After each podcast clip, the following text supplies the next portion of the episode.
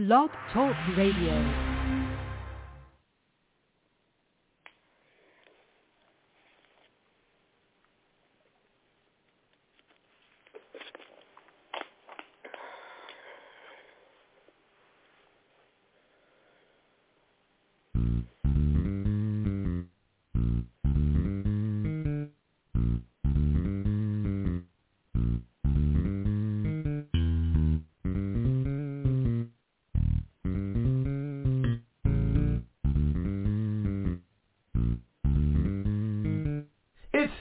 Time with Pastor Steph.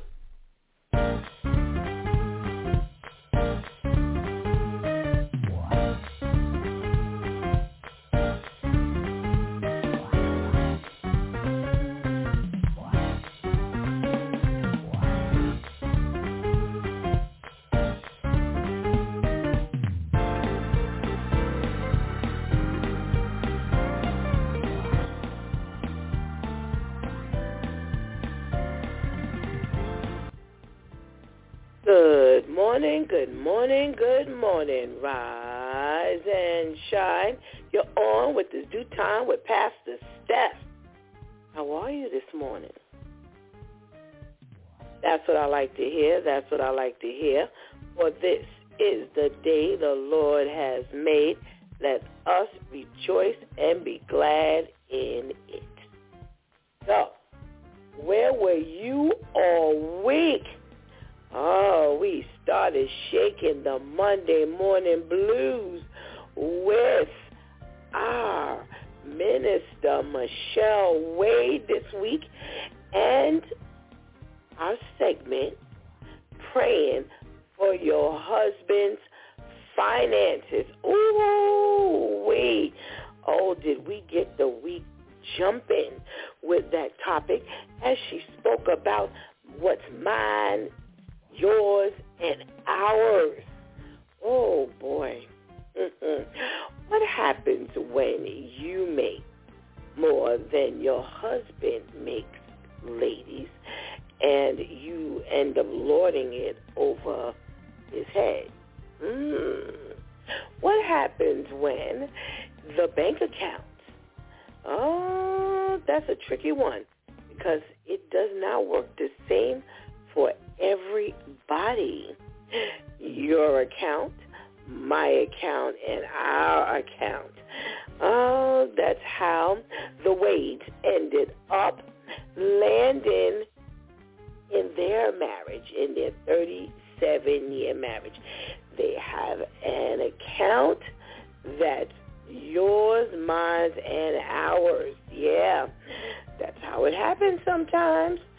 Oh, what happens when there's debt in the relationship? Mm-mm. You know, if the wife or the husband does not have, uh, you know, good spending habits, then there's going to be a problem.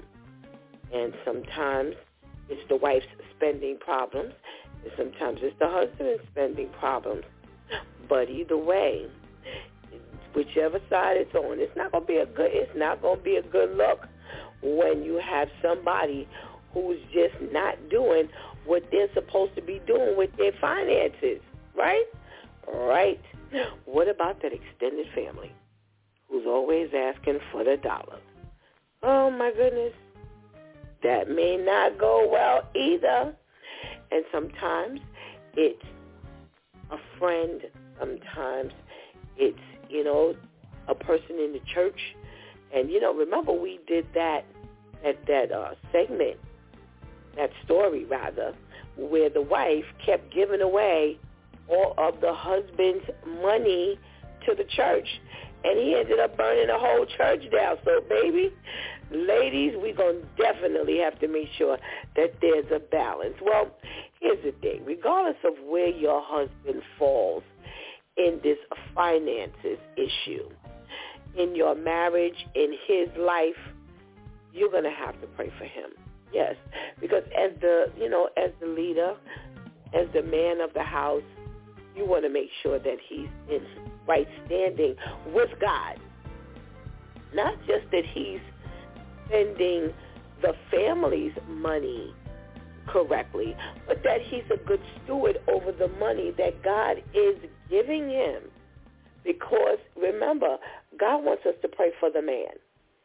Wants us to pray for the man. Now that man just might happen to be your husband, but either way, God wants you to pray for him. Okay? So, you know, it, it was a fantastic segment. Oh, the stories. Oh, oh, Minister Michelle had some stories. Oh, she definitely belongs to the DEW Time crew because this DEW Time crew got some stories as well. Okay, so we really enjoyed that segment, praying for my husband's finances and what it uh, what a blessing it was. Well, we could not finish a Monday morning properly if we did not get our switch tip. Don't mix the world with your ministry. Well, boy, always seems to be partnered with, you know, whatever relationship conversation we had. But, you know, as Shantice was talking, she, I mean, this was really, really, the switch tips are really, really hard hitting and definitely thought provoking. You know, the things that you do in this world, you can't bring into your relationship with the Lord. No, you really can't. You you you really really can. And you know, when you do find yourself, you know, kind of infusing the way you do things in the world with the way you handle God's business, or when you bring the things of the world, your world, into the relationship with God, you're going to have to get rid of that. And I pray that you are aware because if not, it's really not going to go well. Not for you, not for me, not for Shantice, not for anybody. No. You know, God says, you know, you are in this world, but you don't have to be of this world. So he already knew the challenges we would face, you know, being in and a part of this world. And, you know, if God and when God gives us a ministry, we're going to have to make sure we separate the two. Because when we don't, it really won't go very well. All righty? All righty. Wow. Oh, let's talk about a Tuesday Church Folk Day rolled around. And we talked about the movie, uh, A Heart That Forgives. Yes, we did the My Two Cents segment, and it was actually very good. Yes, actually a really good segment. The uh, Heart That Forgives starred Charles Malik Whitfield from The Temptations, and it stars Carl Anthony Payne II from the Martin sitcom, and about you know two foster brothers who decide to go in two different directions as adults, and actually how it actually works for the two of them, and you know you find that it, it ends up being kind of like a prodigal son type story. There, you know, Silk, that's the name, yeah, Silk, who is out in the street, who's a drug dealer and things like that, consistently, you know, has his foot. You know, there's always that one foot in the door of his brother's ministry and and asking the brother, you know, can you cover me in prayer? And you know, he's giving the brother money or as a prayer, you know, his donation. He wants to give his tithes. Wants to give the brother money, and the brother ends up using the money that the brother gives him for you know the purposes of the church. He ends up using it for like summer camp and the organ and, and things like that. And you know later on, it's found out that you know that's what he's done, and you know, they want to put him out of the church, and you know, so you know, you got a, a few storylines going on. You have an issue of domestic violence with an older couple. And that was one of the things that I found kind of interesting. And not because it doesn't go on, but because most times we see domestic violence and, you know, abuse, it's, you know, in a younger age dynamic. So it was very interesting to see, you know, how this particular couple uh, dealt with, or the woman dealt with the domestic violence and how their adult children deal with the parents who are actually going through this. And we got a chance to see, you know, the dating, the the, the dating concept and, and how the church folk are always in the single people's business trying to match them up and, you know, play matchmaker and all that kind of good stuff. So, you know, you've got uh, an average of three stars out of five. So you might want to check it out. I mean, it's not the best movie that we've seen, but it's good enough for you to watch. Okay? All right. Well, wow,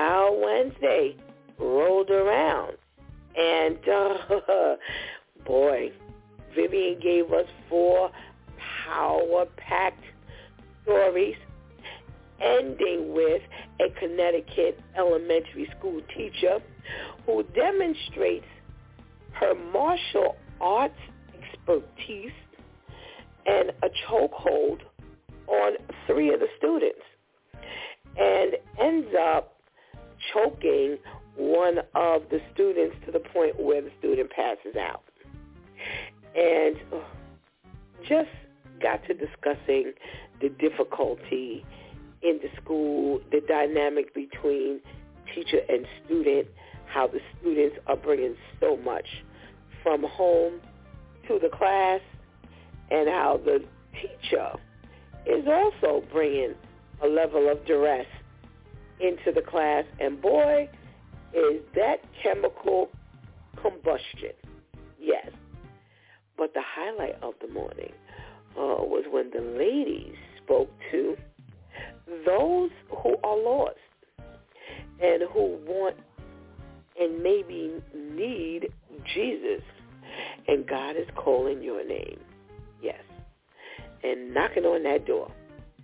And the other side where, you know, the pastors who, you know, may have become weary in their well-doing, maybe have lost sight of the ultimate goal of being a leader, a pastor. And the lady spoke directly to those individuals.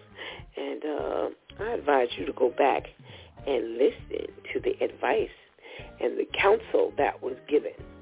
Ooh, quite powerful. Well, Therapeutic Thursday rolled around and Woo! We got to talking about that Dear Abby story of the, well, not Dear Abby story, but the Dear Abby type letter of a gentleman, 22 years old, who's married, who likes to dress in lingerie. Yes. And he did the right thing he told his wife before they got married or very early before they got married and you know she just considered it to be weird and you know i guess he stepped away for a little while trying to you know conform to the way a man is supposed to dress and what he likes. And now the monster is back. And he is admiring the way the uh, what do you call it, sales people, you know, just help him out freely, judgment free, of choosing and helping him with this lingerie that he's going to wear. And you know, you you know, just how the advice was given yesterday. And, you know, definitely, you know, after I hung up, uh, disconnected from the broadcast yesterday, you know, two things just really began to sit in. And one thing was, you know, both sides have lost sight. You know, he has lost sight that, you know, he wants to go back and talk to the wife and hope that, you know, she's now accepting of this dressing, cross-dressing or underdressing, whatever you call it these days, and wants her to accept it, you know, because she accepted it or kind of in the beginning. And the wife lost sight of the ultimate focus when he came to her in the beginning and told her he was dressing like this and she passed it off as being weird. And here's what I want to say. You know, all I could see for this woman is her her mind was set on getting married. And and and ladies do that all the time. Women do that all the time. They really lose sight of the the need of the man. And this man had a need. He had a need to get himself together. Or or leave him alone and let him live that life. You know, if your friends, if your friends, she would have had an opportunity to really kind of step back and help him on a friend level. But because her mind was set on this marriage thing, yes, and I'm saying it, you know, say, well, how do you, you know, how do you presume that? Because there's no way in the world a man is going to come to you and tell you, I like wearing lingerie, model it for you. And all you can look and say is, that's weird. Yeah, it's weird. This is not supposed to be going on. And if you were a true friend to him, you would help help him through this and figure out what he really wanted. No, you said that's weird. You walked down the aisle, you got married, and here he is still struggling with this issue, and now he's coming back to tell you that he is putting these clothes back on, and uh, the women in the store don't seem to have a problem. They're helping him, and why aren't you? That's what he's coming back to say to you. Where, what, what's going to happen to this marriage now? Uh, there's going to be a problem if she does not want to uh, deal with this. It's going to be a problem. And how do you take something like that to the Lord? If they know the Lord. Oh, did I just say that? Yeah. If you know the Lord, then you got something to take to the Lord. But if you don't, now who you going to? Uh, uh, uh, an average therapist is going to tell you, oh, let him wear the clothes. Eventually he'll, you know, decide that he don't want to. Let him get it out of his system. Oh, well, ladies, wake up and make your decisions nice and early. That's how we spent our week. So go back and listen to any, any, any day of this week, and ooh, it's going to be power-packed. Well, today is Freestyle Friday, and we get to do whatever it is we want to do and talk to the men is generally what we do. Yes. Well, we have a new addition to our uh, lineup this morning. Yes.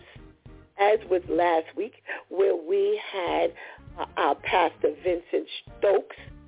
This week, we have a newcomer to the fold, new time DEW Time crew member. So I can't wait. I can't wait. I can't wait. But uh, we're going to have to go get that healthy breakfast first. We're going to have to uh, tell somebody that it's DEW Time when Pastor Steph is on. And then make sure we go nowhere because we'll be right back. Disability is not inability. A person's ability may be different, but still an ability, no matter one's race or age, no matter one's physical or mental condition. We all have limitless possibilities. For more than 100 years, Easter Seals has helped the one in four people with disabilities in America live, work, learn, and play. I'm Angela Williams, CEO of Easter Seals.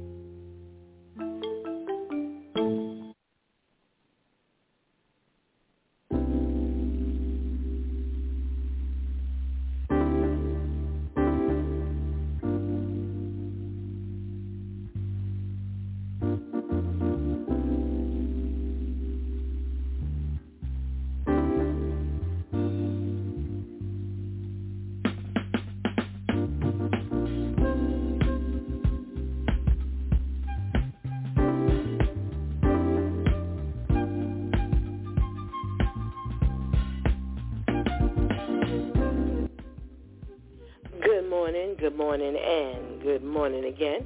Welcome back to It's DEW Time with Pastor Steph. And it is Freestyle Friday. Woo! It's been a week. And God has been so gracious as to usher us through each and every day.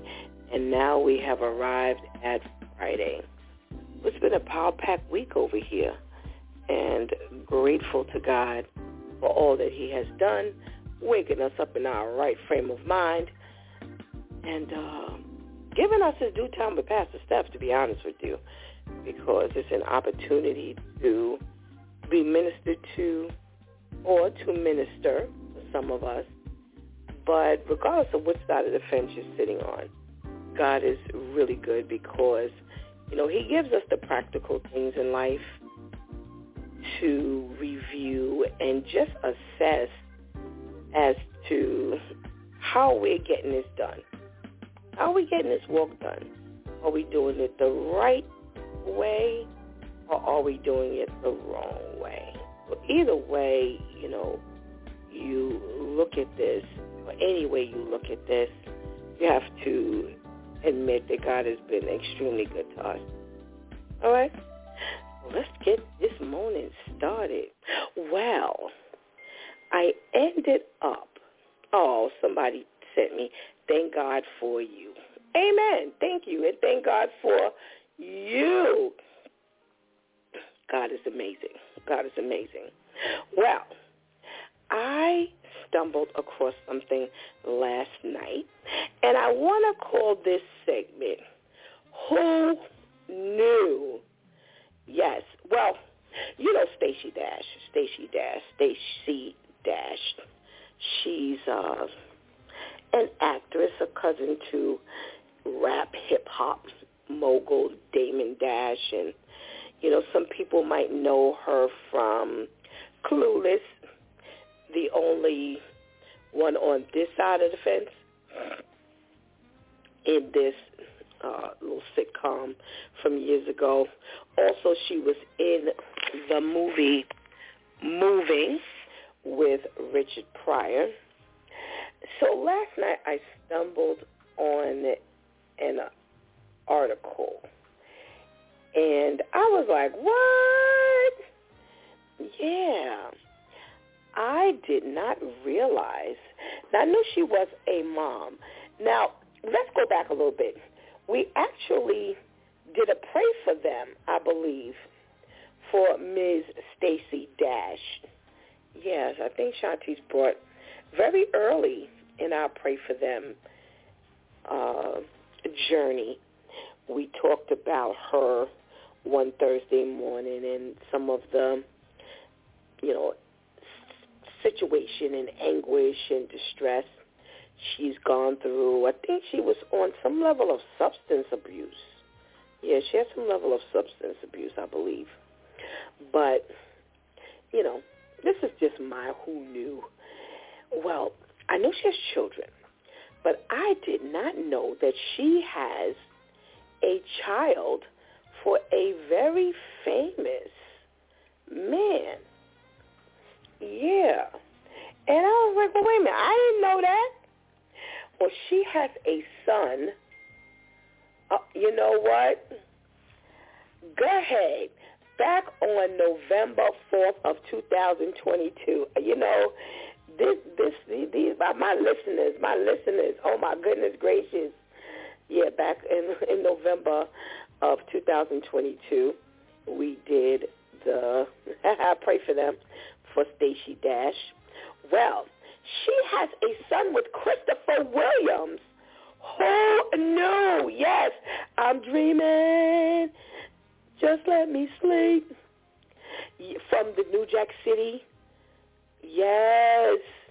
The one who played Kareem Akbar, who, what's his name? Nino Brown dimed out later, who was supposed to be the head of the CMB Enterprise, yes. She actually has a son with him. They dated back in the 80s, and She ended up having this son for him and then blasted him later for being a deadbeat dad. So now their son is like maybe in his 30s and he's an aspiring model or he might be a model at this point. And he actually looks like him. Not a whole lot. Not a whole lot. She's a gorgeous woman. Gorgeous woman. And she's one of those people who like never aged. Yes.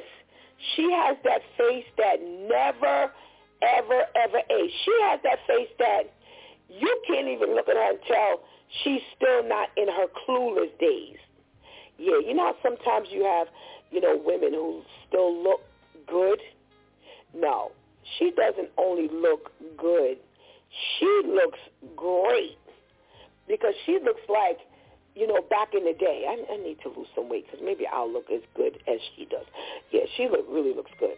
Well, she has this uh, son who's in his uh, 30s. She has a daughter who's about in her 20s right about now, and you know she struggled as a mom. She struggled as a mom, but I thought you might, you know, want to know that. And you know, I don't know how many of you know that Chris, Chris why am I getting all these names like tongue tied?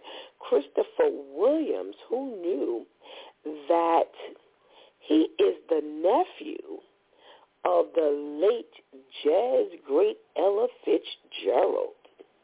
Now, this would have to be his great aunt, because Ella Fitzgerald, you know, he's if he's if he's my age, Ella Fitzgerald is kind of, was kind of old when she died, so that would have to make him make her his great aunt. So he comes from, you know, the song people, you know, people with a voice. Now I never thought much of his singing, you know. He he's got that uh, promises, promises. Yeah, I never thought much of his singing. You know, that to me he was a one-hit wonder. He wasn't all of that in the acting industry either, because what did he play in? New Jack City, and he had a small role in that, and he played in maybe one other movie but yeah, he didn't have no long um, acting career, and he didn't have a long singing career.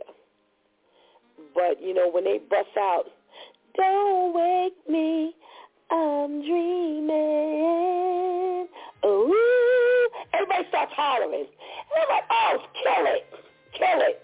I went to see the um the New Jack City play stage play. And, you know, the congregation was just generous to treat me for my birthday. And it was really good. It was a good remake. Now he wasn't in it and all, but when the lights went down in the theater, that's what they bust out with. Don't wake me. And as soon as they went, oh, everybody started hollering. I'm like, oh, give me a break already. He not let that's all he did. so I was really surprised to find that she had a son with him because I never knew. You know, all these years, you're talking about like over 30 years now. He's got to be over 30. And that didn't come out. At least not in my small world. My big world. My big world. So I just wanted to give you that. Who knew? Because I didn't know. Maybe you didn't know. So, you know, did you know? Tell me if you knew. Tell me if you knew. All right. Well, now it's time for some news. So we've got a little short news here. So you've got this family that kind of came off big, and we don't really see this happening very often. No, so I thought this was some interesting news to give you this morning. So back in 2019, out in California, there was a family who was going to a college for one of the daughters to take some type of a college math test. Must be maybe an assessment test to maybe, you know, do some placement. And they stopped at a Starbucks. And this is a mom and her two daughters on our side of the fence. And they stopped at a Starbucks to, you know, kind of chill for a minute, get a little break, go to the bathroom, get, you know, get something to drink. And for some reason, they were detained when they were going to back to their car. And some deputies, a man and a woman, they approached them and they just said, we need you to get out of the car. And, you know, the woman asked, you know, well, why? You know, it's like, well, can we see your identification? And she was like, why? And they never gave her an, an answer. And the body cam footage showed the whole thing, which took like 20 minutes. And she refused to give her identification over, asking them, you know, what, what kind of crime did I commit? And they never, ever told her or the girls anything. And because, you know, everything becomes so volatile later on for no reason, she was a little afraid, so she stopped. So at one point, they ended up just walking off, never telling them, you know, they put them in handcuffs. They did put them in handcuffs, and they ended up taking the handcuffs off later, never telling them why. Excuse me. They detained them or anything and they ended up like with some abrasions on their wrists and of course you suffer some level of emotional distress. Well, to the tune of a total of $8.25 million they were paid. Yes. After your wrists were, you know, messed up, your arms, you know, you suffered some pain and you uh, suffered your emotional distress and fear and embarrassment. Yeah. The mother got 2.7 mil and each daughter got 2 mil and then they had to pay 750,000 to each daughter. I don't know what happened why, you know, why they ended up um splitting that um amount of money with the two between the two daughters. But yeah, they felt that the the uh, the act was definitely unlawful, and they made one of the deputies, the male deputy, they said that he had to pay part of that money. But here's the thing. Do you know they ended up giving that punk a promotion so I don't understand how in the world you're going to come to the conclusion, the jury came to the conclusion that they were guilty and that this family needed to be paid. And after the family needed to be paid, they give him a promotion. So then what was the point of saying he was guilty and I still get a promotion? Okay. Well, this is why people don't learn. This is why they don't learn. This is why they'll continue to do these things over and over and over again because I don't really feel any level of accountability you know, what's the point? You know, we always talk here on It's DEW Time. You know, the crew always says, hit them in the pocket.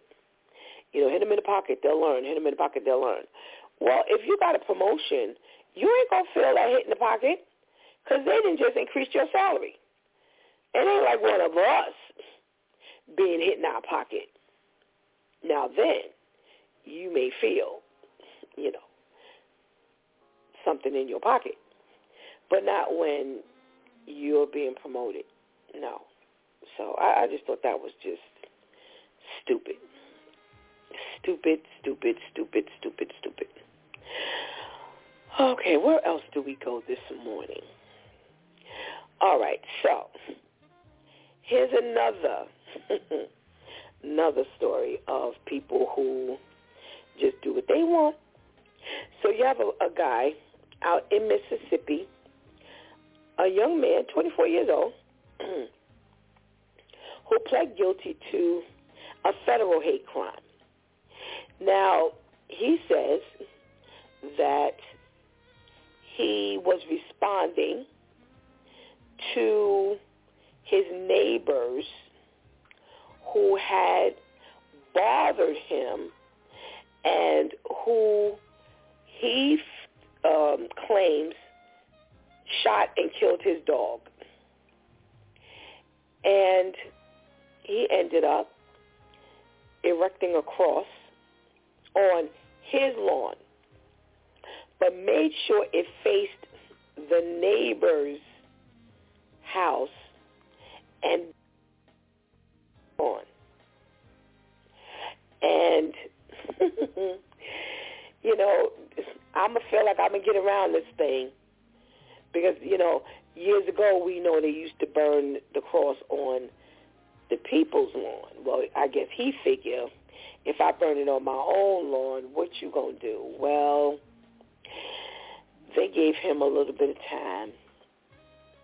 They ended up giving him 42 months in prison for burning his cross on his front yard in the attempt to intimidate his neighbors that's on our side of the fence. He's on his side of the fence, and we're on our side of the fence. So, you know, it's been said that down in the South, they are still very racist, and they will do little things to show and indicate that, you know, this racism has not gone anywhere. And this is what he did. He figured if I, you know, you killed my dog, you shot and killed my dog, so now I'm going to put this on my lawn, burn it, and let you know where I'm coming from. So they don't say how the family responded to, you know, this particular action. But mm, uh, he got 42 months. Now, I don't know if that's enough time according to everybody else. And I haven't given it a whole lot of thought whether 42 months because that would be almost four years. so I don't know. I don't know. I don't know. They said, you know, he talked to the family with some derogatory language, burned the cross, and now he's spending the 42 months. So maybe that's good enough for the family, you know. And uh, I guess we'll find out later how, you know, the DEW time crew feels about the 42 months in jail. Mm-hmm. Well, we have this warning, everybody. You know, we're still, still after all of the talk of the scams that go on on the phone and people giving away information that they have no business giving. You know, I had somebody call me a couple times, and they were like, you know, can I speak to so and so? And I was like, speaking, and I, it's a, you know, a bill collector, and they were like, well, can you verify your address? And I said, no, no, I just told you I was the person. Now, I know you're a bill collector. Because, see, they don't reveal who they are until you verify who you are. Well, I know you're a bill collector, and I'm not telling you anything. So another one called, and they asked, could I verify my date of birth? No, no. Whatever, listen, who, and I asked both of them, if you're calling, and I know who you are, who's going to say it's me?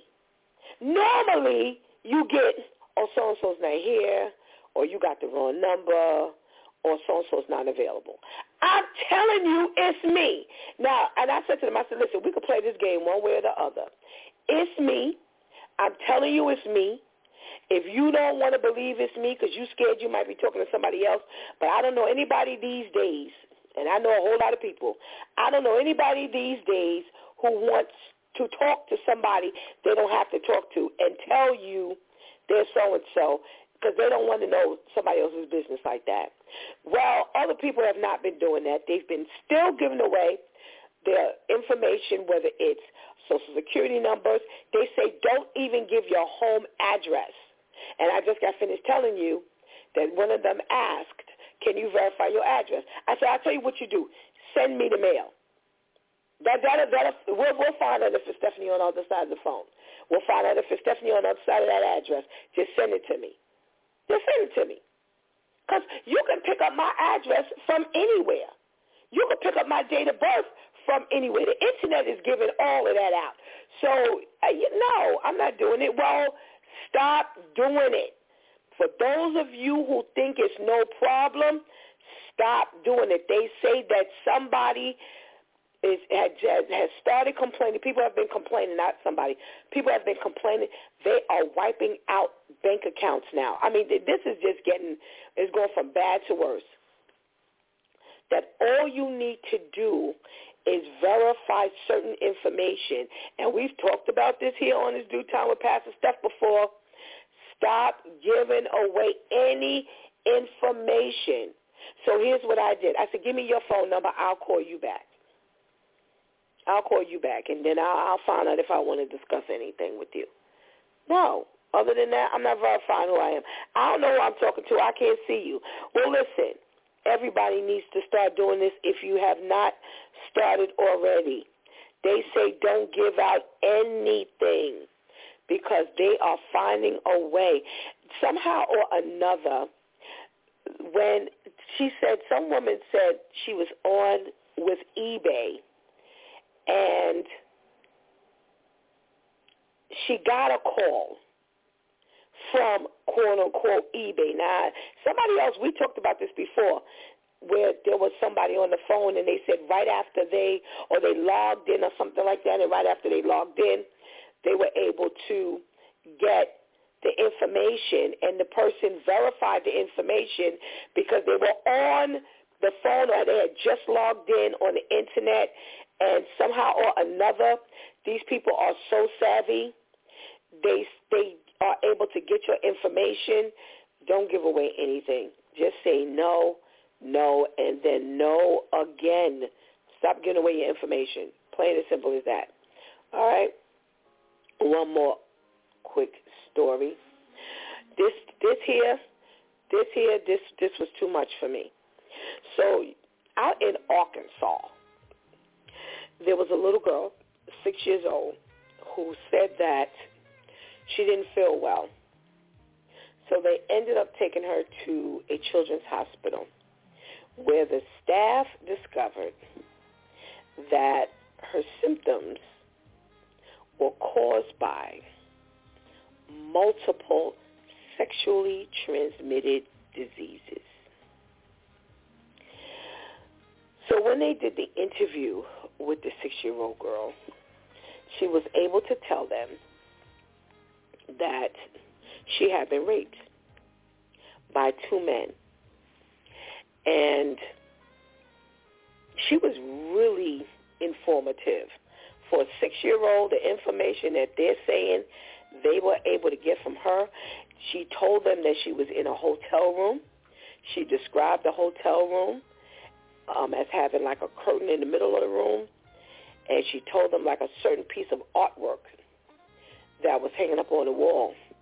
And they did the research and they ended up finding out which hotel room in Little Rock that, you know, which hotel room matched the little girl's description uh, that she had given.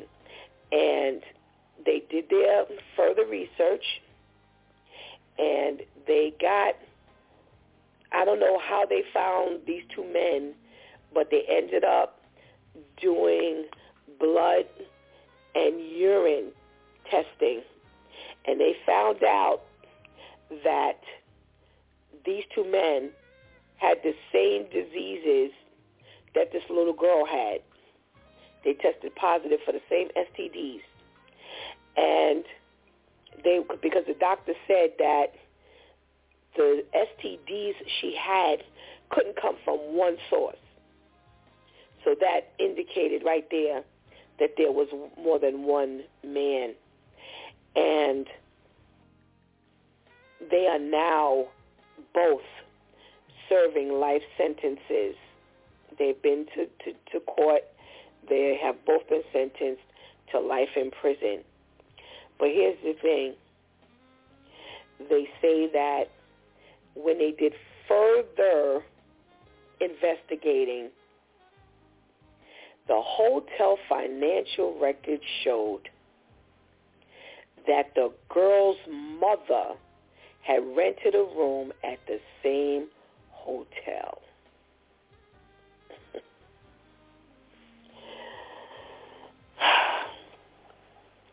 That's why we got the story this morning. That's why we got the story.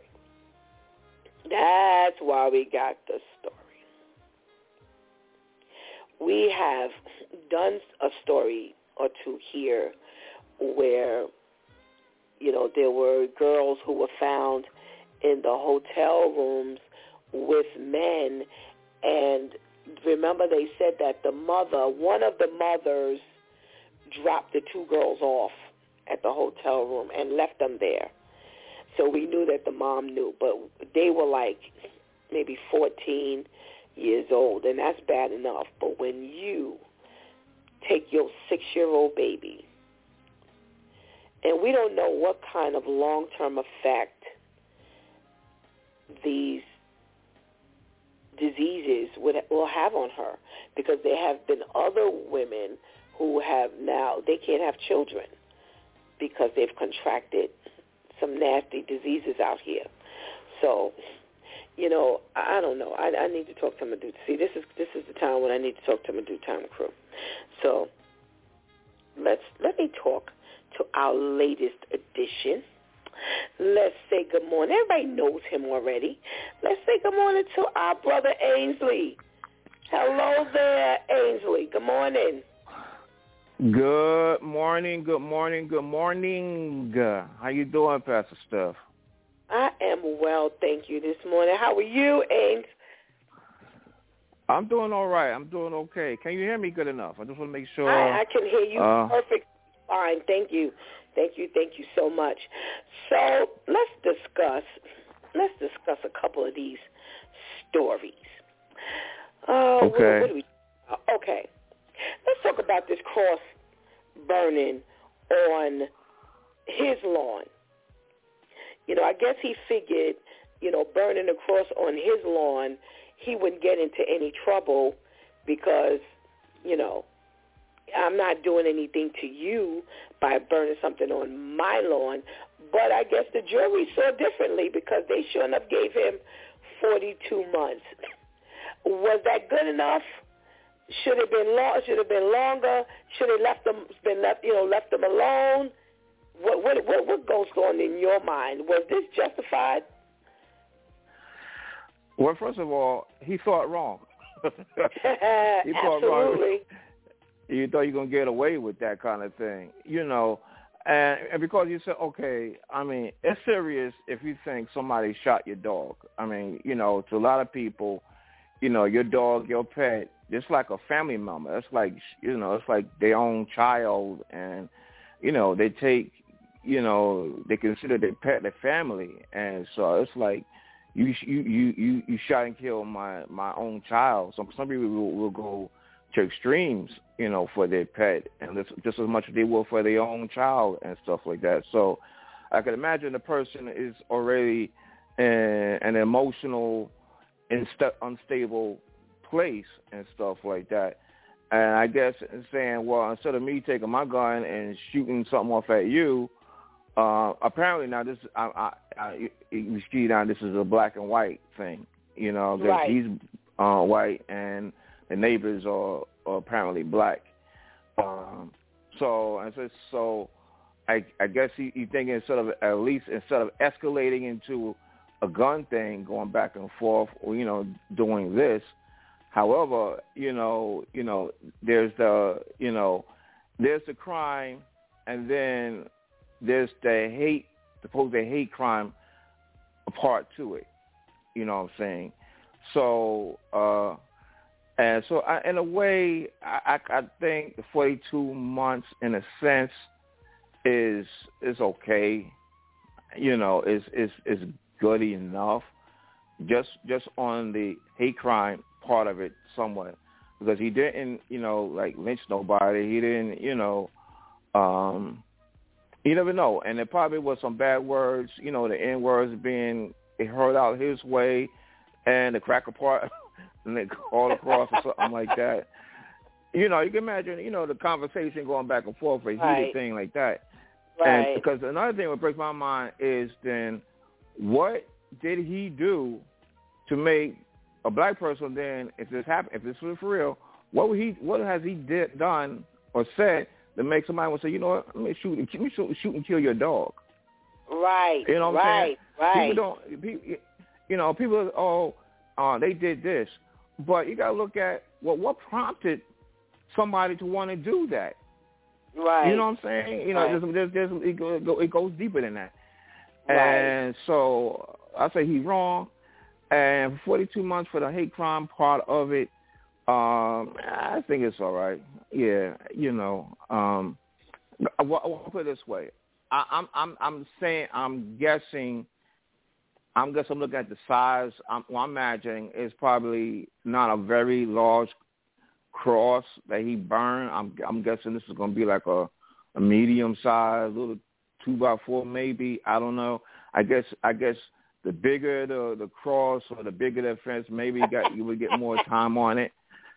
You know. Um oh, but- goodness. I think it's kind of, I think it's it's all right. My thing is, what's going to happen when he come back home? What's what, what's that situation going to be like? Are the black people still there? You know what I'm saying? Because I don't see this. I don't right. see. I don't see. I don't see this. uh You know, unfortunately, you know, we're coming to some kind of resolve. I'm pretty. I would think, Right. you know, he was like, okay, all right, so um, let me amp this up. So Right. uh, my right. concern right. is what's going to happen later. Yeah, because it might end up being a back and forth thing, like you said. You know, because clearly it's been it's already a back and forth thing. Because, like you said, Yeah. something happened that made you know somebody shoot and kill your dog, or maybe they shot the dog and then the dog ended up dying, and then you in turn burn the cross on your lawn to intimidate them. Now you have to pay for that crime, and now you come out. You know, how are you going to handle the fact that and just had you know, uh, spend three years in jail, but you shot and killed my dog, and you didn't spend any time in jail. So yeah, this, this doesn't look like it's going to bed any time soon. Anytime soon. All right Mhm. Let, let, let's let's talk about this this mom who you know from a male perspective you know talk about this mom who you know clearly takes her baby to a hotel room. Uh, and I'm I'm Oh, so mad that I have not read, you know, at the end of this article because that's the last thing they give you. Um, you know, is that the, the financial records showed that the mother rented a room at the same hotel, and the most they've been able to say is that the girl's been removed from the mother's custody. They have not said that she's been arrested. They haven't said that she's been hanged. Ah, what should happen to her? Let me ask you that. What what do you think needs to be her punishment? That's the question on the table. All right, I'm going to say this. Uh, I, you know, I hate to hear story, you know, like child um, stuff like this. It, it, it, it, it, it's getting me to the core. And you know, when, when you saying it, you know, first of all, with the two, you know, you said six years old and two men, and the first thing that comes to my mind is, where the heck is the parents? How Right. does that happen? Not one man, but two men. How Right. does that happen? You know what I'm saying? Where where is the parent where is the parental uh, what do you call it this dysfunction? How, where was the failure at that you couldn't see this coming, or what you know? My, uh, you know, it's one of the first things that come to my mind. What happened to the parent? What happened to the mother? What happened to the father? How, and Right. six years six years old. Now you talk about somebody you get into the teenager years so they can kind of move about on their own or whatnot. Six, this is straight up primary parent you got some you got some you got some involvement with this. I'm like, how you how where where is the failure?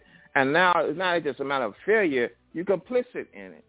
So Right. one thing is she needs to go I mean what what what, what kind of comes to mind is that okay, well maybe, you know, um she's she's in a a, a predicament where she think uh maybe she's on drugs and she feel like you know, you know, I heard some sick stories where, you know, they offer up their own child for Right, services right, to pay off right, debt right. and stuff like that. So I just want where I'm thinking this is it. But I'm like, yo, when you do this for your, I mean, when you lose the capacity, you know, for your to care for your own kid, you don't need to be a parent no more. You shouldn't have been a parent in the first place. So my thing is, she is just as bad, if not worse, than those two men, and straight up, uh, straight up jail. I mean, apparently she she the person, you know, it's it's kind of honestly, it's kind of hard to have compassion for somebody like that. You know, how you do this to your own kid? Something so- something is definitely wrong upstairs. The elevator's not hitting the top floor, and it's really kind of hard to to really have compassion, empathy for for this person. But at the same time, you know, she needs to she needs to get full. Um, she got to pay for that, and to me, she needs to be straight up um, in jail and getting her treatment or or her, her therapy, mental therapy, or whatever she needs to get to help her get her to a better place mentally, but you know, she got to pay for that crime. She, she and pretty complicit. Like you said, you know, you don't know the, the effects of this, this baby, six years old. Right. Absolutely. I mean, you know, I think she needs to go. Um, it just goes straight up. You know. Um, Alrighty. uh, straight up. Yeah. Right. Thank you, thank you, thank you. Thank you so, so much for joining us this morning, Mr. Ainsley. And uh, yeah. Yeah. Let's say good morning to our Pastor KL. Good morning, Pastor KL. Good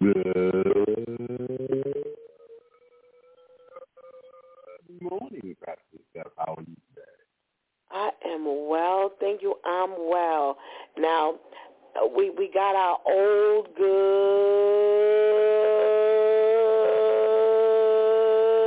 morning, but it sounds like you were fading a little bit. So talk to me so I can hear if I can get you clearly. Oh, I'm still here. I'm still here. I'm still here. That was just my Okay. say you're coming through much better. Yeah, coming through much I'm better. right. Good morning. How are you? good morning. I am well. I'm well. I see you have my brother from another mother on. All righty now. All righty now. Yes, he has signed on to be a part of the DEW Time crew. Um, I'm getting my peoples back. I'm getting my peoples back. Yes, yes, yes. For those of you who did, you know, may have joined a little later after I told the story, actually, Ainsley, I will never forgive him for this, but Ainsley introduced me to KL.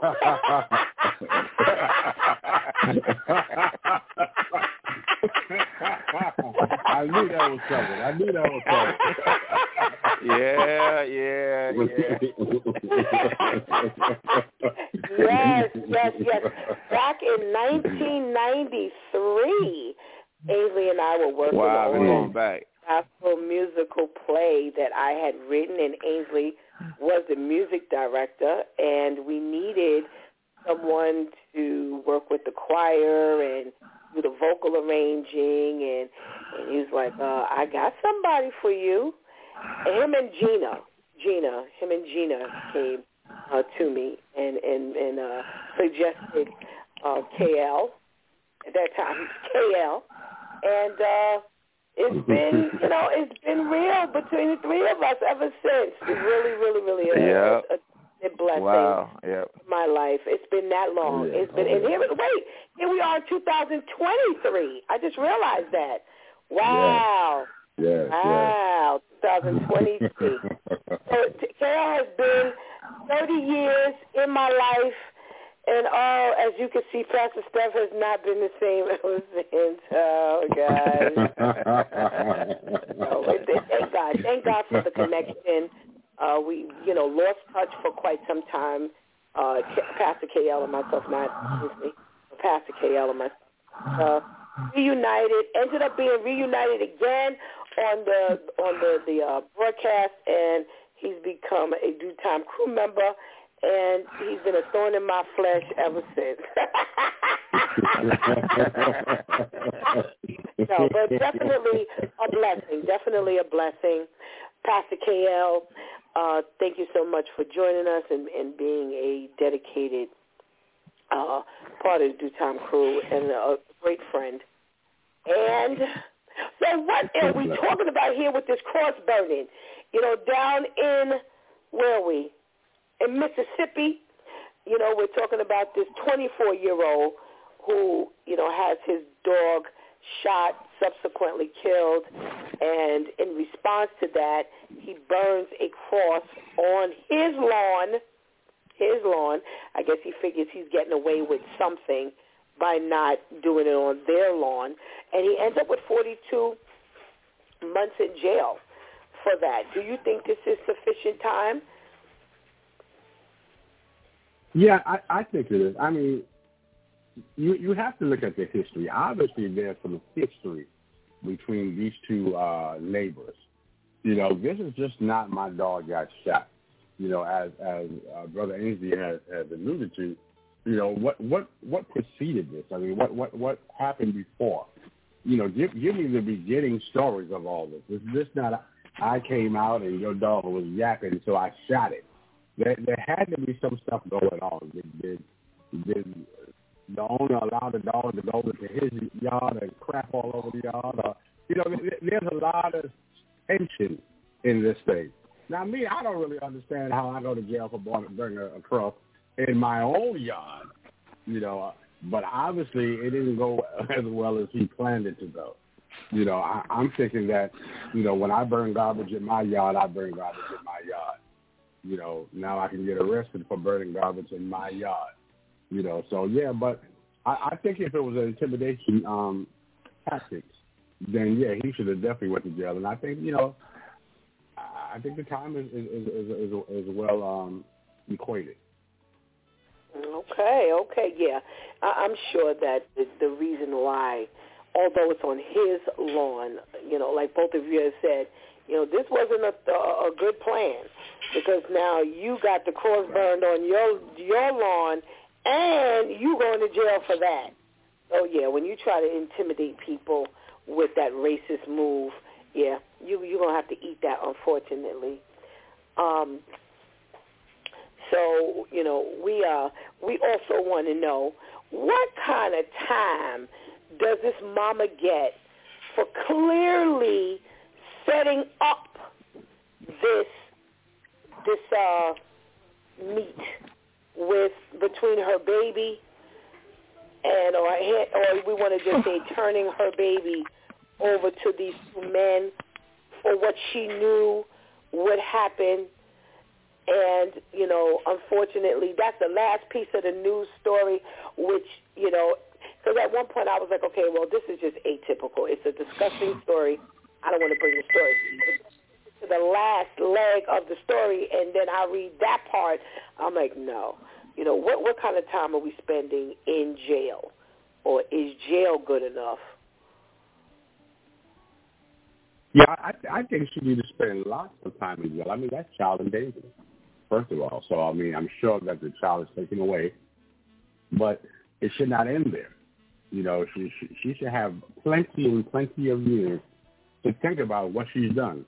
Now, as also as uh, Brother Ainsley alluded to, then she she can sit there and sober up.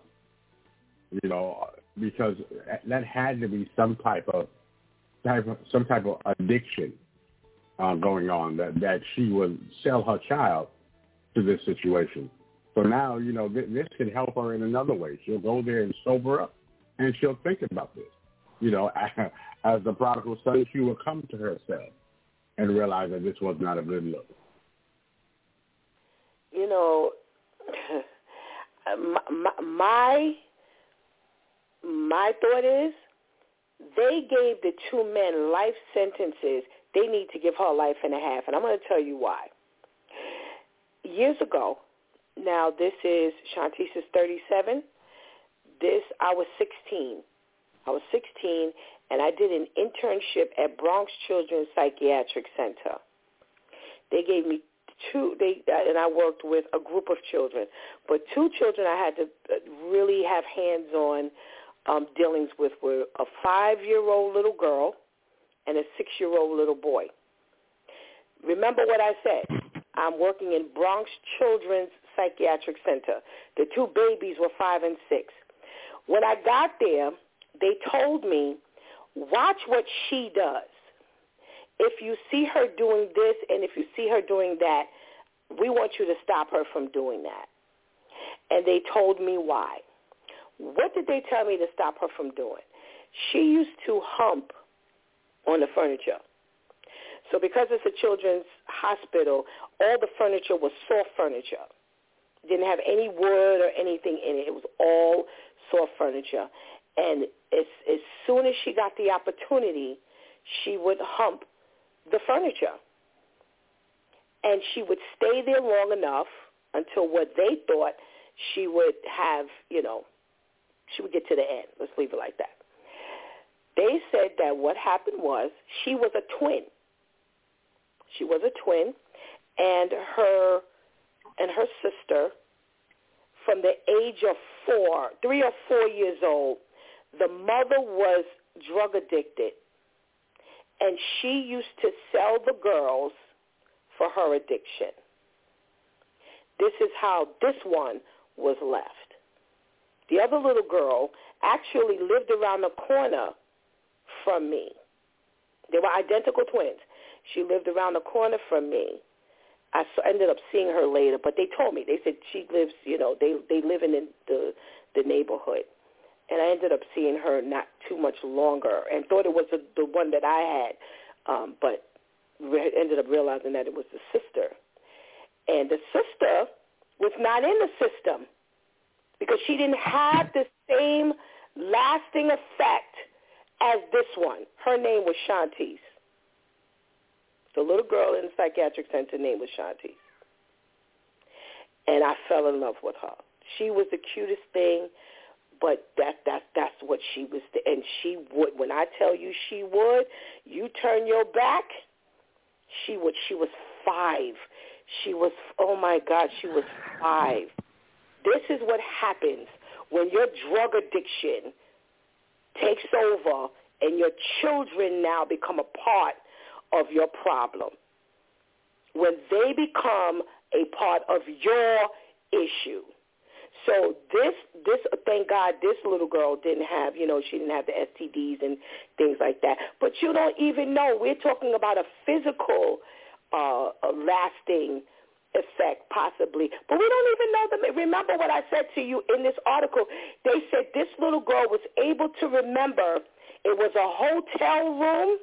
They, she couldn't tell them which hotel, but she gave them such details that she could remember the curtain that was hanging in the middle of the room.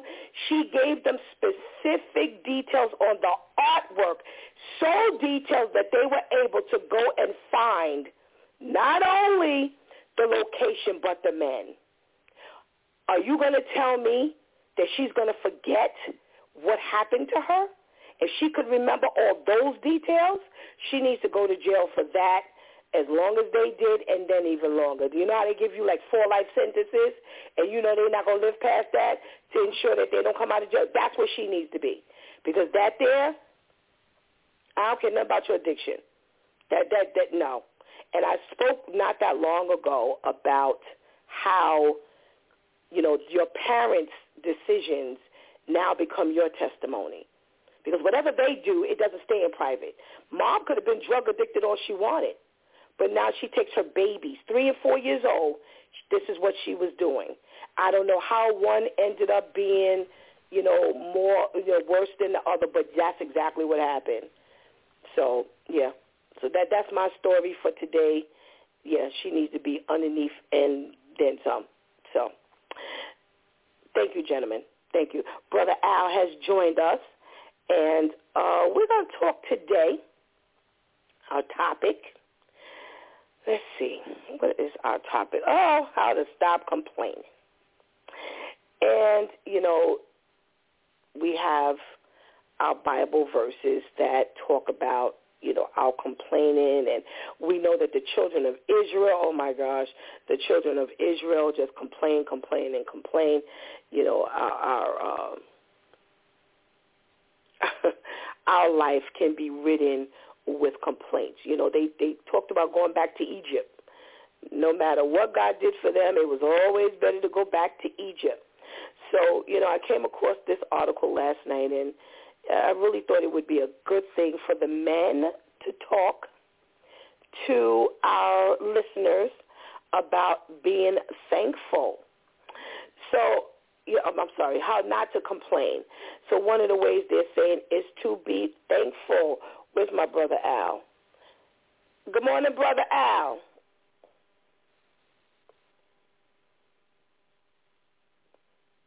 Good morning. I'm trying to get I was trying to get the mute button off. I'm sorry. Good morning.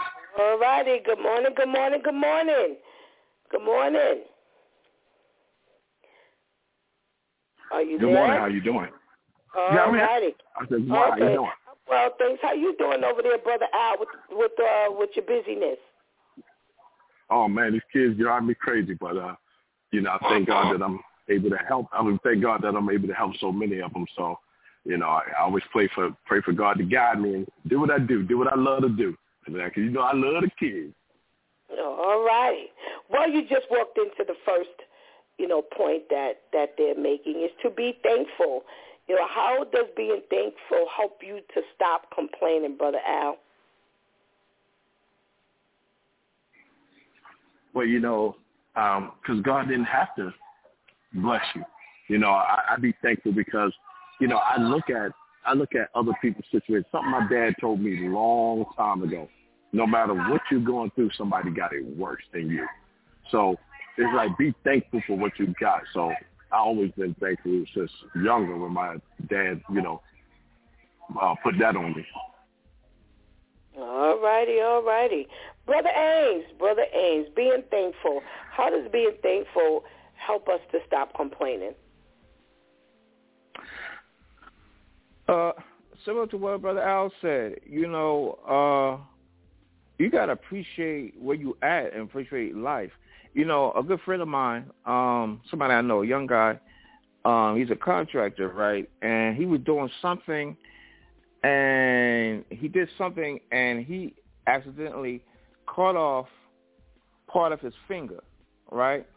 And he was so hmm. upset. And somebody told me he was so upset I mean, you know, and you know, go to the hospital, and he was like, "How this could happen?" You know, about my job, blah blah blah.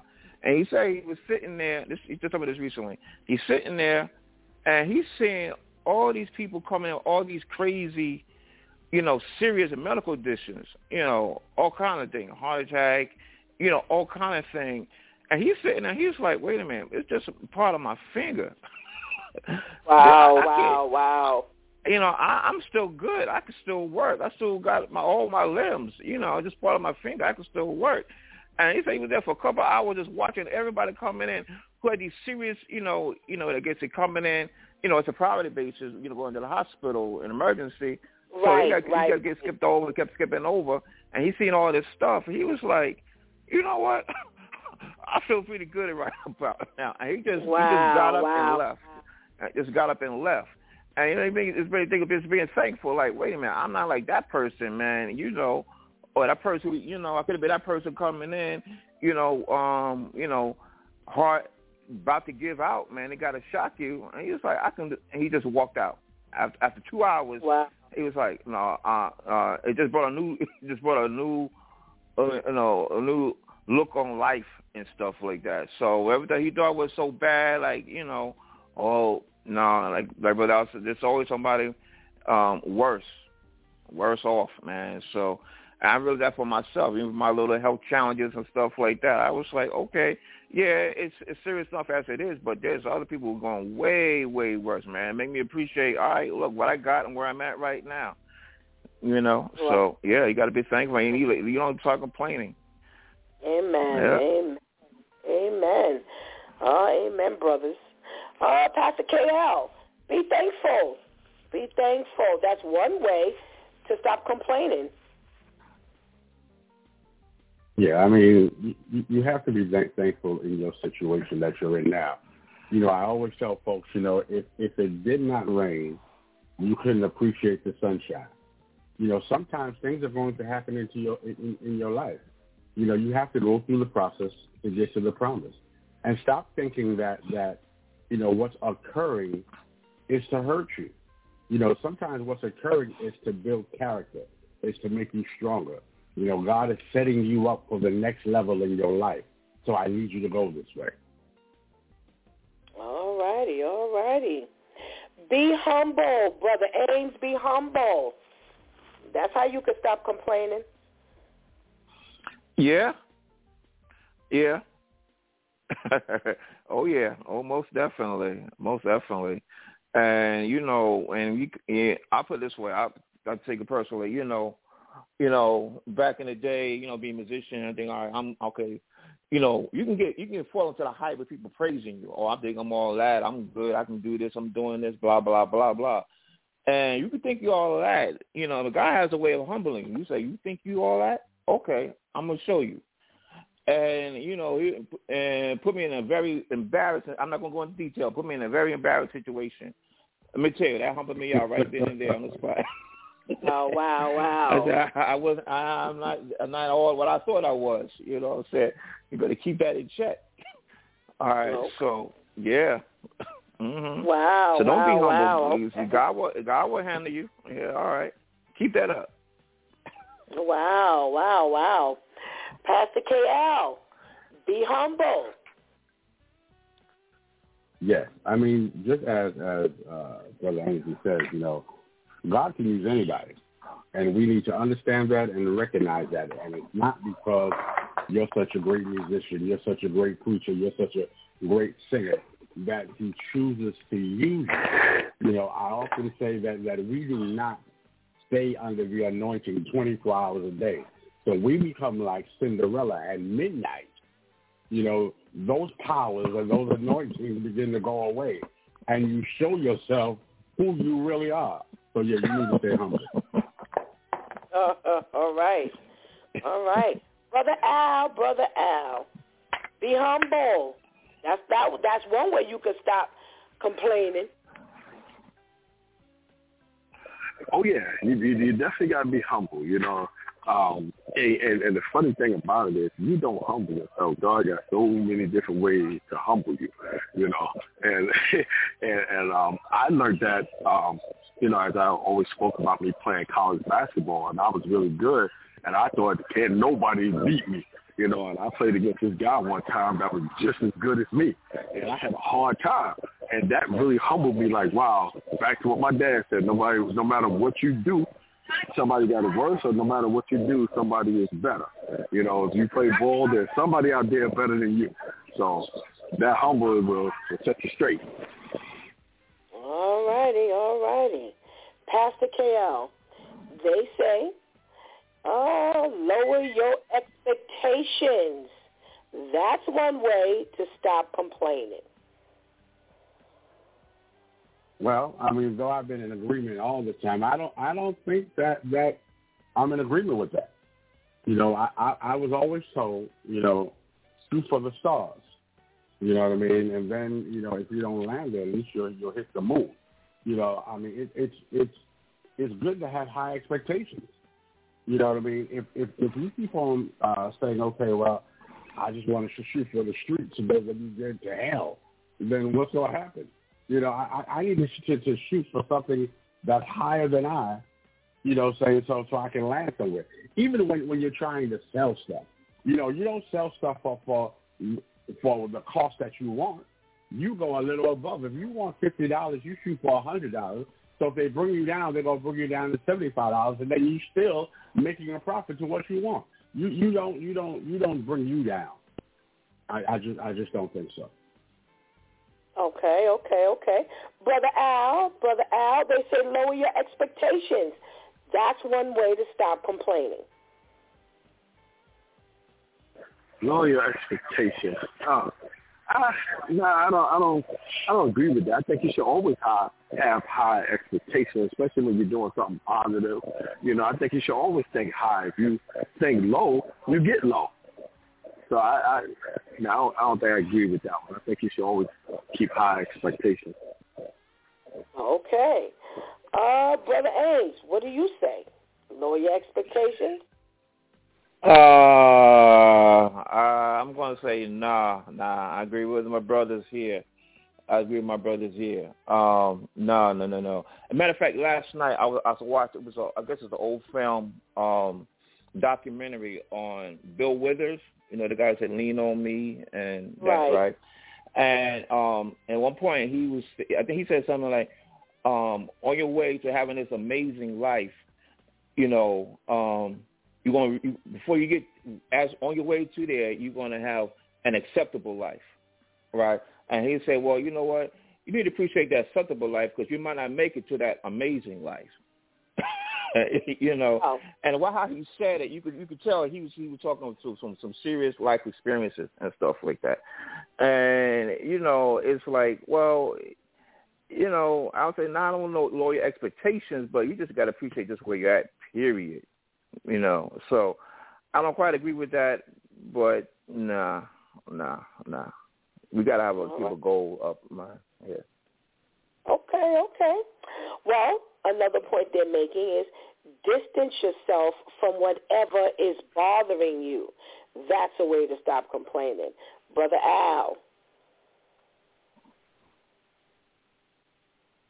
I'm sorry. Say that again. I'm sorry. I missed that. distance yourself from whatever is bothering you. Oh yeah, get away from that. You know, that's that negativity. You want to distance yourself from that. People who are not on the same level that you are, that's causing craziness. You you want to you want to distance yourself from all that. I, I agree with that. Okay, okay. Brother Ainsley, distance yourself from whatever is bothering you as a way to stop complaining. I don't. Uh, I'm gonna take a different approach than my brother Al. I'm gonna say no. Really, sometimes I don't. I think sometimes you need to address what what the issue is. You know, what I'm saying I could say you know sometimes you just don't. There's certain people you're gonna have to stay away from. Yeah, but sometimes you gotta face what your issues are and stuff. Say you know you got financial issues. You know, um, you gotta you gotta address that. You can't just say, well, it is what it is. You got to do something. You got to address what you know. You got to address. You got to face it, man. Or it ain't gonna get no better. So okay, okay, okay. Okay. Pastor KL, distance yourself from whatever it is that's bothering you. Yeah, I'm I'm, I'm gonna go on on on, on both sides because the Word of God says, "Come up from among them, and be ye separated." So sometimes you just have to separate yourself from certain things. But then on the other side, you cannot change what you allow. So so so if if, if there's something that's bothering you, but you keep on allowing it to bother you, it won't change. So as, as Brother Ainsley says, you know, you, you have to stay flat-footed you know, and, and, and speak about this thing because again, you cannot change what you allow.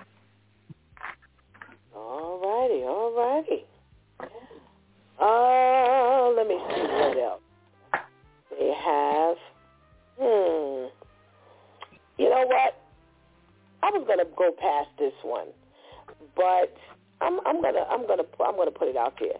They say get some get plenty of sleep, brother Ainsley. Get plenty of sleep. That way you stop complaining.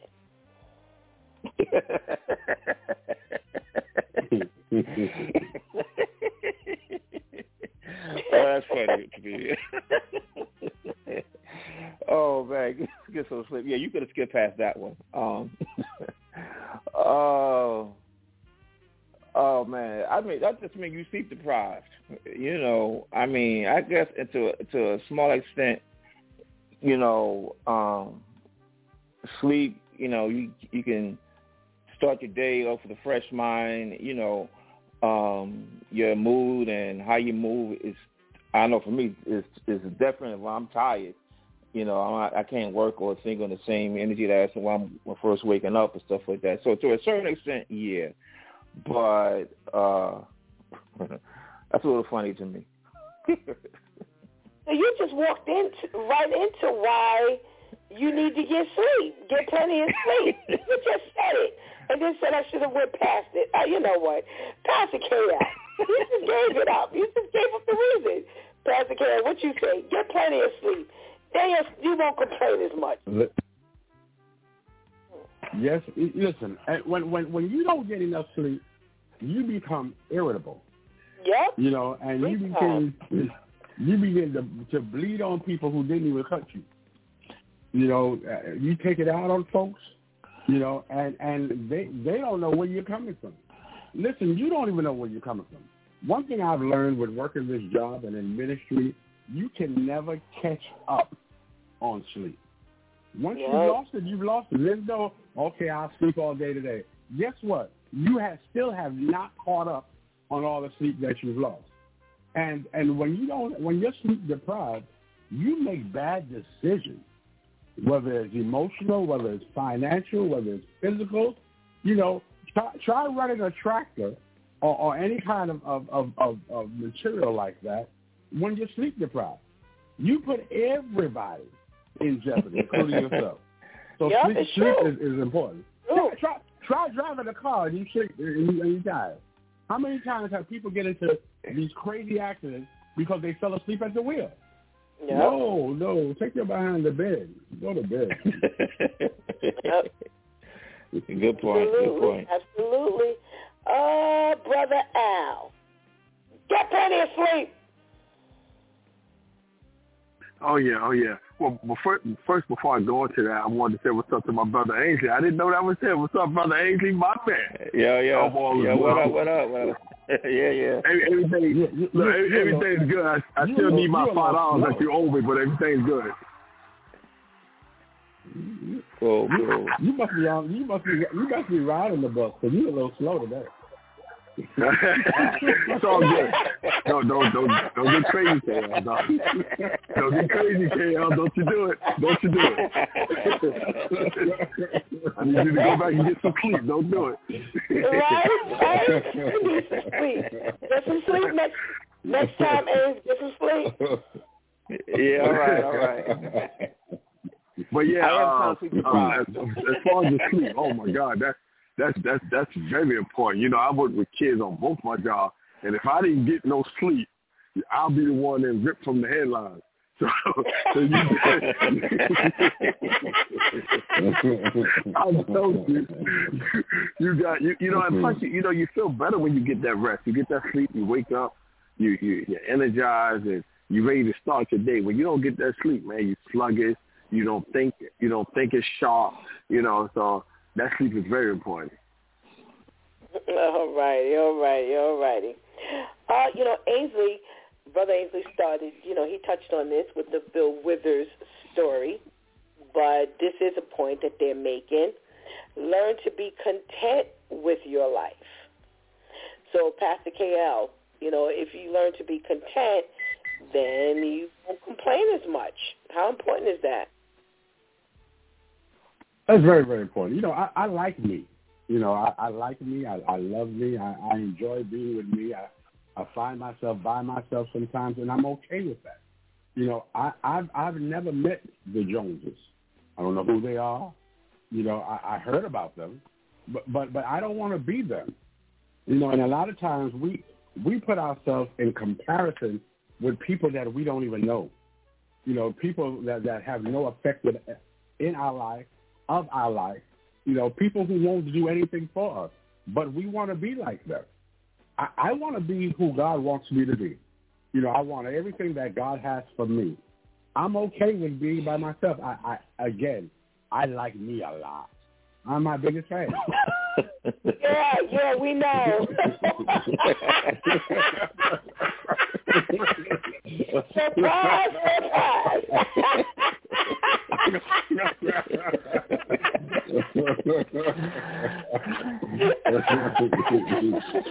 oh my gosh. And I like meat a lot. oh my gosh. Oh my gosh. Thank you for reminding us, us of that. yes. That somehow slipped our minds. Just in case, just in case I haven't said it before. Oh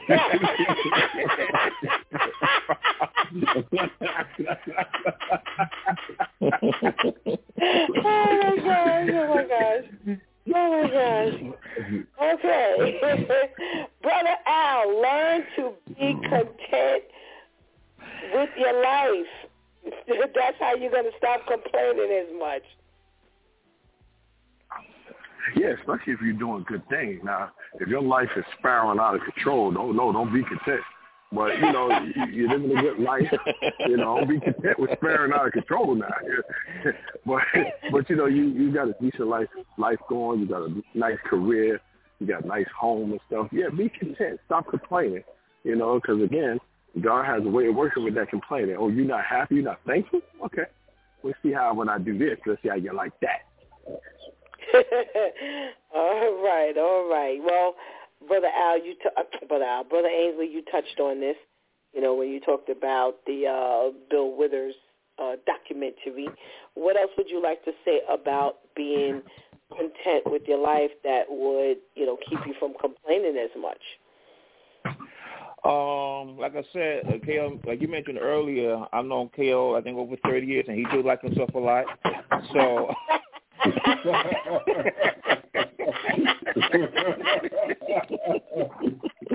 I know him for two years and he liked himself a lot. oh my god. yeah, so yeah, you gotta appreciate where you're at. Yeah. Yeah, most definitely. Have to be some content, yeah. All righty, all righty, all righty. We're coming down, gentlemen. We're coming down there's one that says, learn to rejoice in all things. Uh, Brother Al, stop complaining. If you can't complain if you're rejoicing, right? That's right. Them two don't mix. You know, I, I've, I've learned to do that. I got some kids here at school. You know, grades been so-so. You just got their report card and grades better, so I rejoice because I ain't got to call your parents and deal with that. so I rejoice. So if you rejoice, you can't complain, or you shouldn't complain, I should say. Okay, okay, brother Ames, rejoice, rejoice, rejoice in all things. That's a way you can oh, keep most, from complaining. Oh, most definitely, most definitely. You know, oftentimes we tend to think of, you know, we overlook we, or we could classify uh, the small blessing or the small increase. You know, everybody wants the big miracle, the big, you know, the big money income or uh, big money, you know, winnings, whatever case may be. No, you gotta appreciate everything, man. Just wake up and see another day. It's a blessing, man. You know, you you overlook that. You here, you still here. Every every little thing you can rejoice in everything God does for us and stuff we just can't even think about. It's immeasurable. So you got to think, no, you got to be rejoicing in every single thing, everything, not just what you consider small but or medium. You know, rejoice in all things, man. Just being rejoiceful that brings being being thankful, and keeps you content. And all you make that complaining, so you don't have to be where you're at. you know. All right, all right, amen, amen. Uh, Pastor KL, rejoice in all things. That way you stop complaining as much you, you know, the, the word says in all things give thanks. You know, no matter what what you're going through, you know, give, give thanks because listen, we keep on saying that somebody has it worse. You know, it, it could have went another way. You know, you could not have woke waking up this morning. You know, that that person who got on your nerves, you could have slapped them or you could have shot them and then ended up in jail. You know, so even stupid stuff like that that that that you say, why would I give thanks to that? Because I'm still here. I'm still free. You know, I'm still in the land of the living. It could have went a whole other way. He could have shot me back or You know, he could have went and got some folks and they could have shot me. In everything that you're going through, no matter whether it's your trials in your situation, there is always a, a, a silver lining in it. There's all, always something good to, to your bad because your bad could have turned worse. All right, all right, all right. Amen. All right, gentlemen, our last point, I want you to speak directly to the listeners. Don't tell me, don't tell us. Speak directly to the listeners.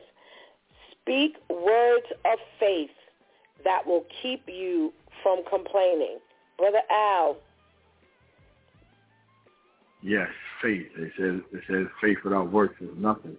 You you you want to speak faith in, in things. You have to believe that God is going to do it. You can't sit there and say, "Well, you know, I'm going through this. I hope God fix it." You have to believe that God is going to fix it. And you have to speak that word of faith. You know, hey, you know what? I'm going through this right now, but there will be joy in the morning.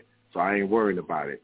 So I would say to the listeners, speak that faith, put it out there, and don't don't just speak it, live it, live that faith, and, you would be so surprised that the blessings that God will put on you when you speak of that faith and you believe it from your heart. So I would say that's what you do. All right. Thank you. Amen. Amen. Thank you, Brother Al. Brother Ainsley, this is your closing, and you're speaking directly to the listeners, and you want to encourage them to speak words of faith, and that way they won't complain as much. Yeah, you know, uh, as I'm a living testimony, we all are that you know, God is in the, the miracle business. He God will not fail. Of all things He can do, one thing He can do is lie. And you know, you know, when you think about being thankful or being and talking about faith, you know, um, I put it this way: it's it's, it's when you when you think about well, even the, what the small things that you mentioned, if you think if God could bring you through this, He has brought you through this and that and this and that. You think there is nothing that He can't do. And you got to so to me, my your faith and faith in God is that you have a a God that can do all things and will do things on your behalf.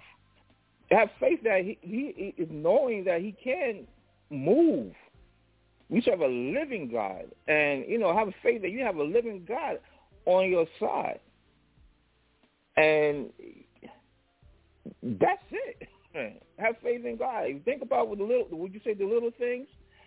He can do little and a lot, a whole much much more. It's so oh my God, so much to say. You could preach on that. My goodness, you know. um Preach, sir, preach.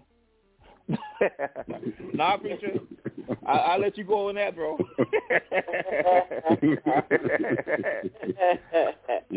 All righty. Amen, amen, amen. You, Brother Ainsley, for that closing. Pastor KL, speak words of faith. That way you stop complaining as much. What are you saying to our listeners? What I would say is that, you know, back in the days, you know, in my choir days, there was a song that we used to always sing, and the words was like, I'm so glad that troubles don't last always. It went on to say that he may not come when you want him, but he's right on time. You've got to understand that no matter what you're going through, have faith in God. Because as it was said that he can do anything other than fail. And if you have faith in God and you activate that faith which God has given you, because faith is an action word, you have to be able to do something and stand on the word and believe it. If you don't believe it, don't ask for it. Don't ask for it unless you believe it. But troubles don't last always. That's why it says weeping may endure for a night, but joy cometh in the morning. We have to be able to stay to stand in the posture that we can wait until the morning time gets here. You know, we we, we, we cannot bend down in, in, in the, because we're weary. We still have to stand strong. Have faith and know that God is going to deliver you. He's going to heal you. He's going to bring you out of whatever bondage that you're in if you activate your faith. Faith without works is simply dead. Amen, amen, amen. Pastor KL, for your words of encouragement, our listeners, in your closing. Gentlemen, gentlemen, thank you so much. Fine job today. Thank you so much for your contribution into this conversation and sending us into a thought-provoking weekend. We pray that you have a blessed day. Welcome, Brother Ainsley Harris, to the DEW Time crew. Uh, Right. Thank you. Thank Yeah, you. Glad to be on. Have a Thank you have a so good day. much. And H. Have a good weekend. Ainsley, I'm All on my right. Have a wonderful one. y'all, y'all be blessed. Okay, All right. thank you. All righty.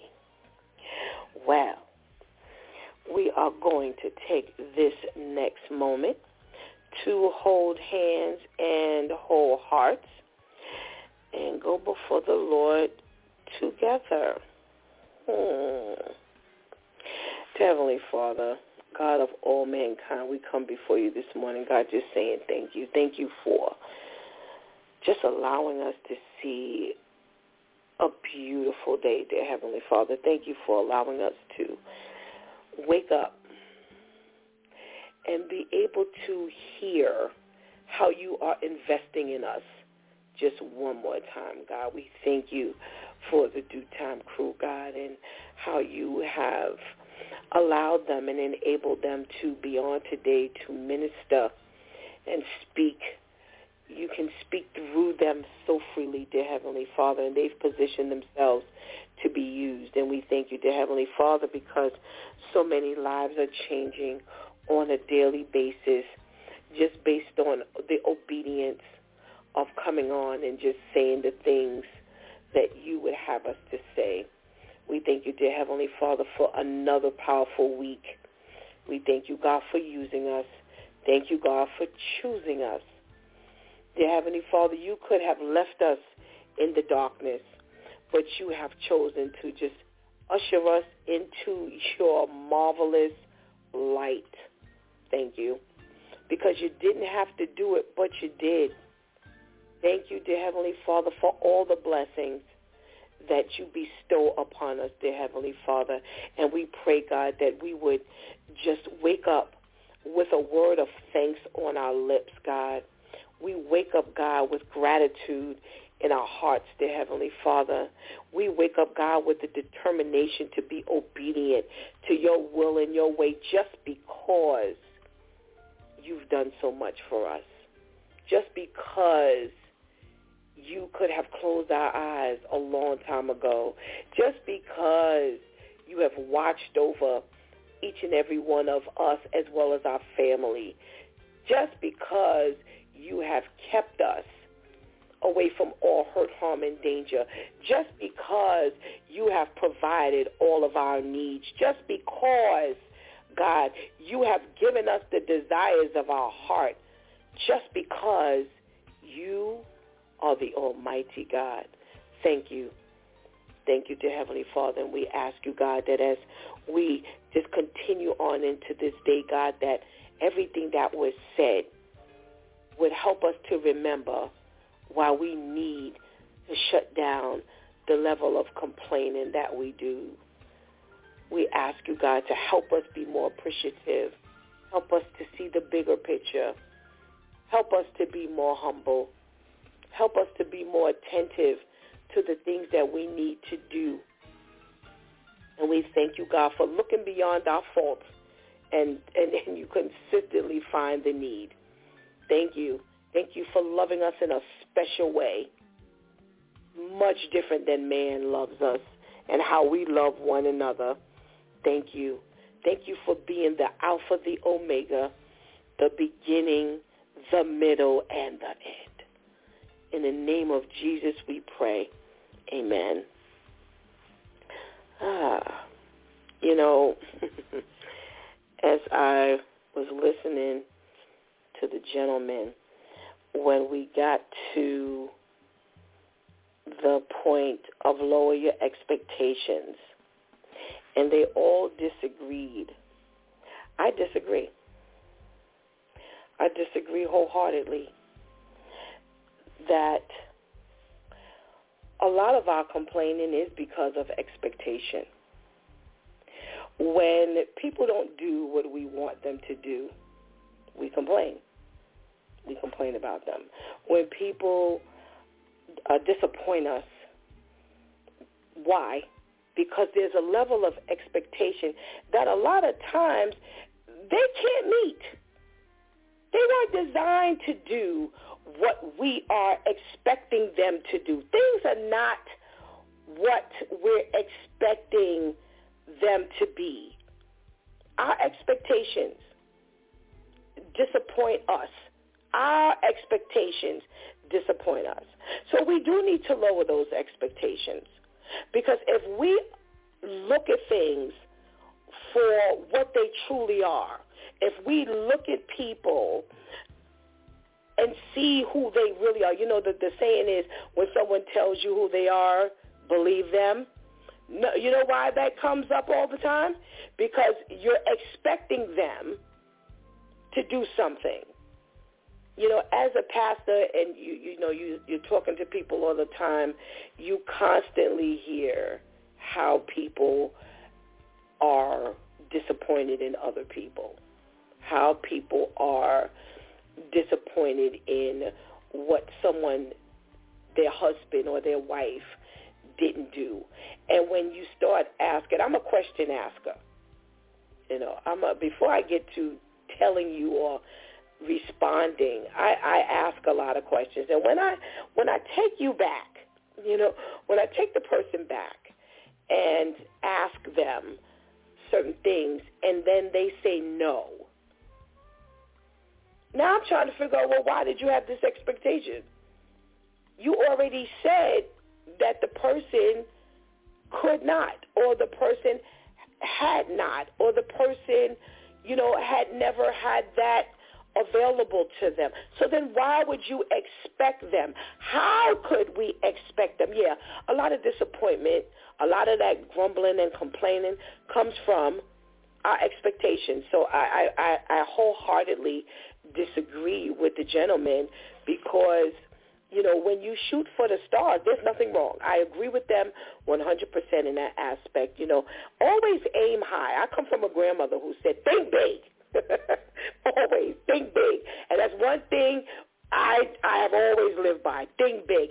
And and Ainsley and KL and Al have all worked with me where, you know, we did some things that other people on our level never did. And I always pushed. I always pushed. So yes, I agree with them 100%. You know, aim high, shoot for the stars. However, to me, that's different than expectation.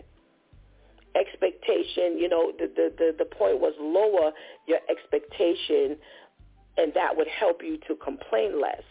And yeah, that pretty much feeds a lot of our complaint. And I have to say, you know, also myself, you know, when when I you know, talk about something or I complain about something, and I, I really sit back and I start asking myself those same questions I had asked someone else, and then I say, okay, Stephanie, or when God reveals something to me, or God reminds me of something, and then I'm like, oh, okay, I kind of forgot that, and I remember, you know, well, mm-hmm.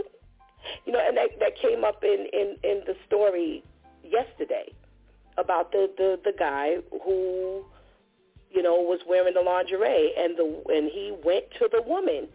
He went to this woman who he was clearly dating and they were planning to get married. And that was my point this morning. You know not even thinking that this would come up later you know he, he asked her what did she think? You know he told her he was honest he revealed this and she said that's weird and now when he comes back, she's going to be expecting that he still doesn't have this desire or this was somehow suppressed forever and ever. So what's going to happen? If he comes back, she's going to start complaining. And it's, it's going to be her fault because he told you in the beginning, before you got married, before he was your husband, he told you, I like wearing women's lingerie. So now, how do we complain? So, you know, when you, when we think about this complaining thing, you know, it it made me think about some of the things I think, some of the things I say. Excuse me, as a gentleman we're talking, and you know, it, it makes you reflect, and that's why I love this broadcast. You know, and I give God thanks because before you could really get the crud out your eye in the morning, he he just really hands you some things that you can't run from. He hands you some things that you have to face. He hands you some things that you just didn't consider. Or he hands you some reminders. And this is before 9 o'clock in the morning. This is by 9 o'clock our time, 8 o'clock Pastor KL's time. That you've gotten two power-packed hours of God. God. Even when some of the, the words that are said just are not quite accurate, it's still God. Because God is giving us an opportunity to see, assess, and decide. Hear, assess, and decide. And I mean, how can you thank God for something like that? How can you thank God for continually investing in you? I remember very early in this broadcast, back in, you know, 2016, 2017, when when I first got started, I was praying one day, and the Lord, right in the middle of the prayer, said, "Everyone who listens to this broadcast will be healed, but." They must be consistent and they must do as they're told. And one of the things that I'm a big proponent on is going back to the Word of God. Anything I say to you is from the Word of God. You know, you're not just going to get some stuff that's just spewed out at you. And when God is telling you, I'm going to use you to help heal, and then later on, you know, there's a crew that's uh, put together, and we're speaking to as many as 48 countries. Still, Cambodia, for the past three to four months, they are still at, they are eating up 50% of our listens. Remember I told you we get five, we get our top five countries. And we get them in the order of the highest listens. United States is number two on the list. We are an American, we're in an American country. We're based in America. But Cambodia outranks United States? Amazing. They don't even speak English in Cambodia. They need a translator. They need translation in order to get what we're saying. And God has them eating up 50%. Do you understand what God is doing with this broadcast?